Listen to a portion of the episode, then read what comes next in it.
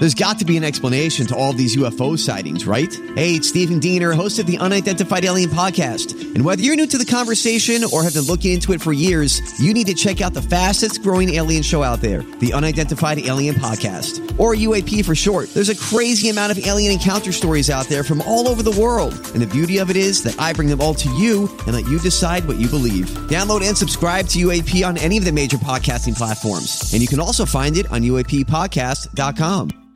Hi, everybody. This is Adriana Trigiani. I'm the host of You Are What You Read. I have the privilege of interviewing luminaries of our times about the books that shaped them from childhood until now. We get everybody from Sarah Jessica Parker to Kristin Hannah, Mitch Albom, Susie Essman, Craig Ferguson, Rainn Wilson, Amor Towles, you name it, they come, they share. New episodes of You Are What You Read drop every Tuesday on Apple, Spotify, or any major streaming platform wherever you listen to your podcasts.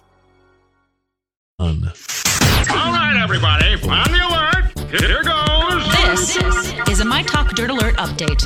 A quick look at what's happening in entertainment. So much dirt. On My Talk. My Talk. This is gonna be juicy. Ariana Grande is responding to a Twitter user who criticized her for breaking up with her ex, Mac Miller.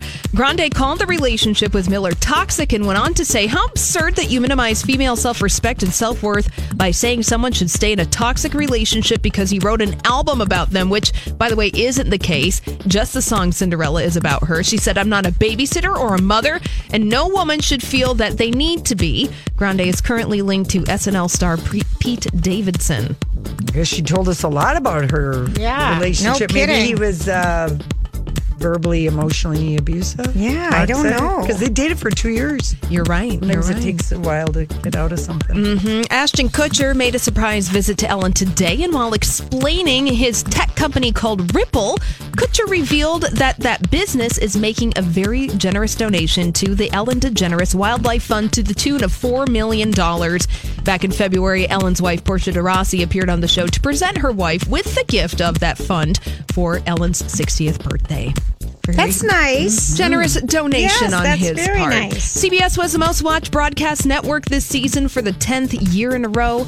However, NBC was number one in the coveted demographic of 18 to 49 year olds for the fourth time in five years. Mm-hmm. Also, the most watched show on TV, network TV, is The Big Bang Theory, followed by football.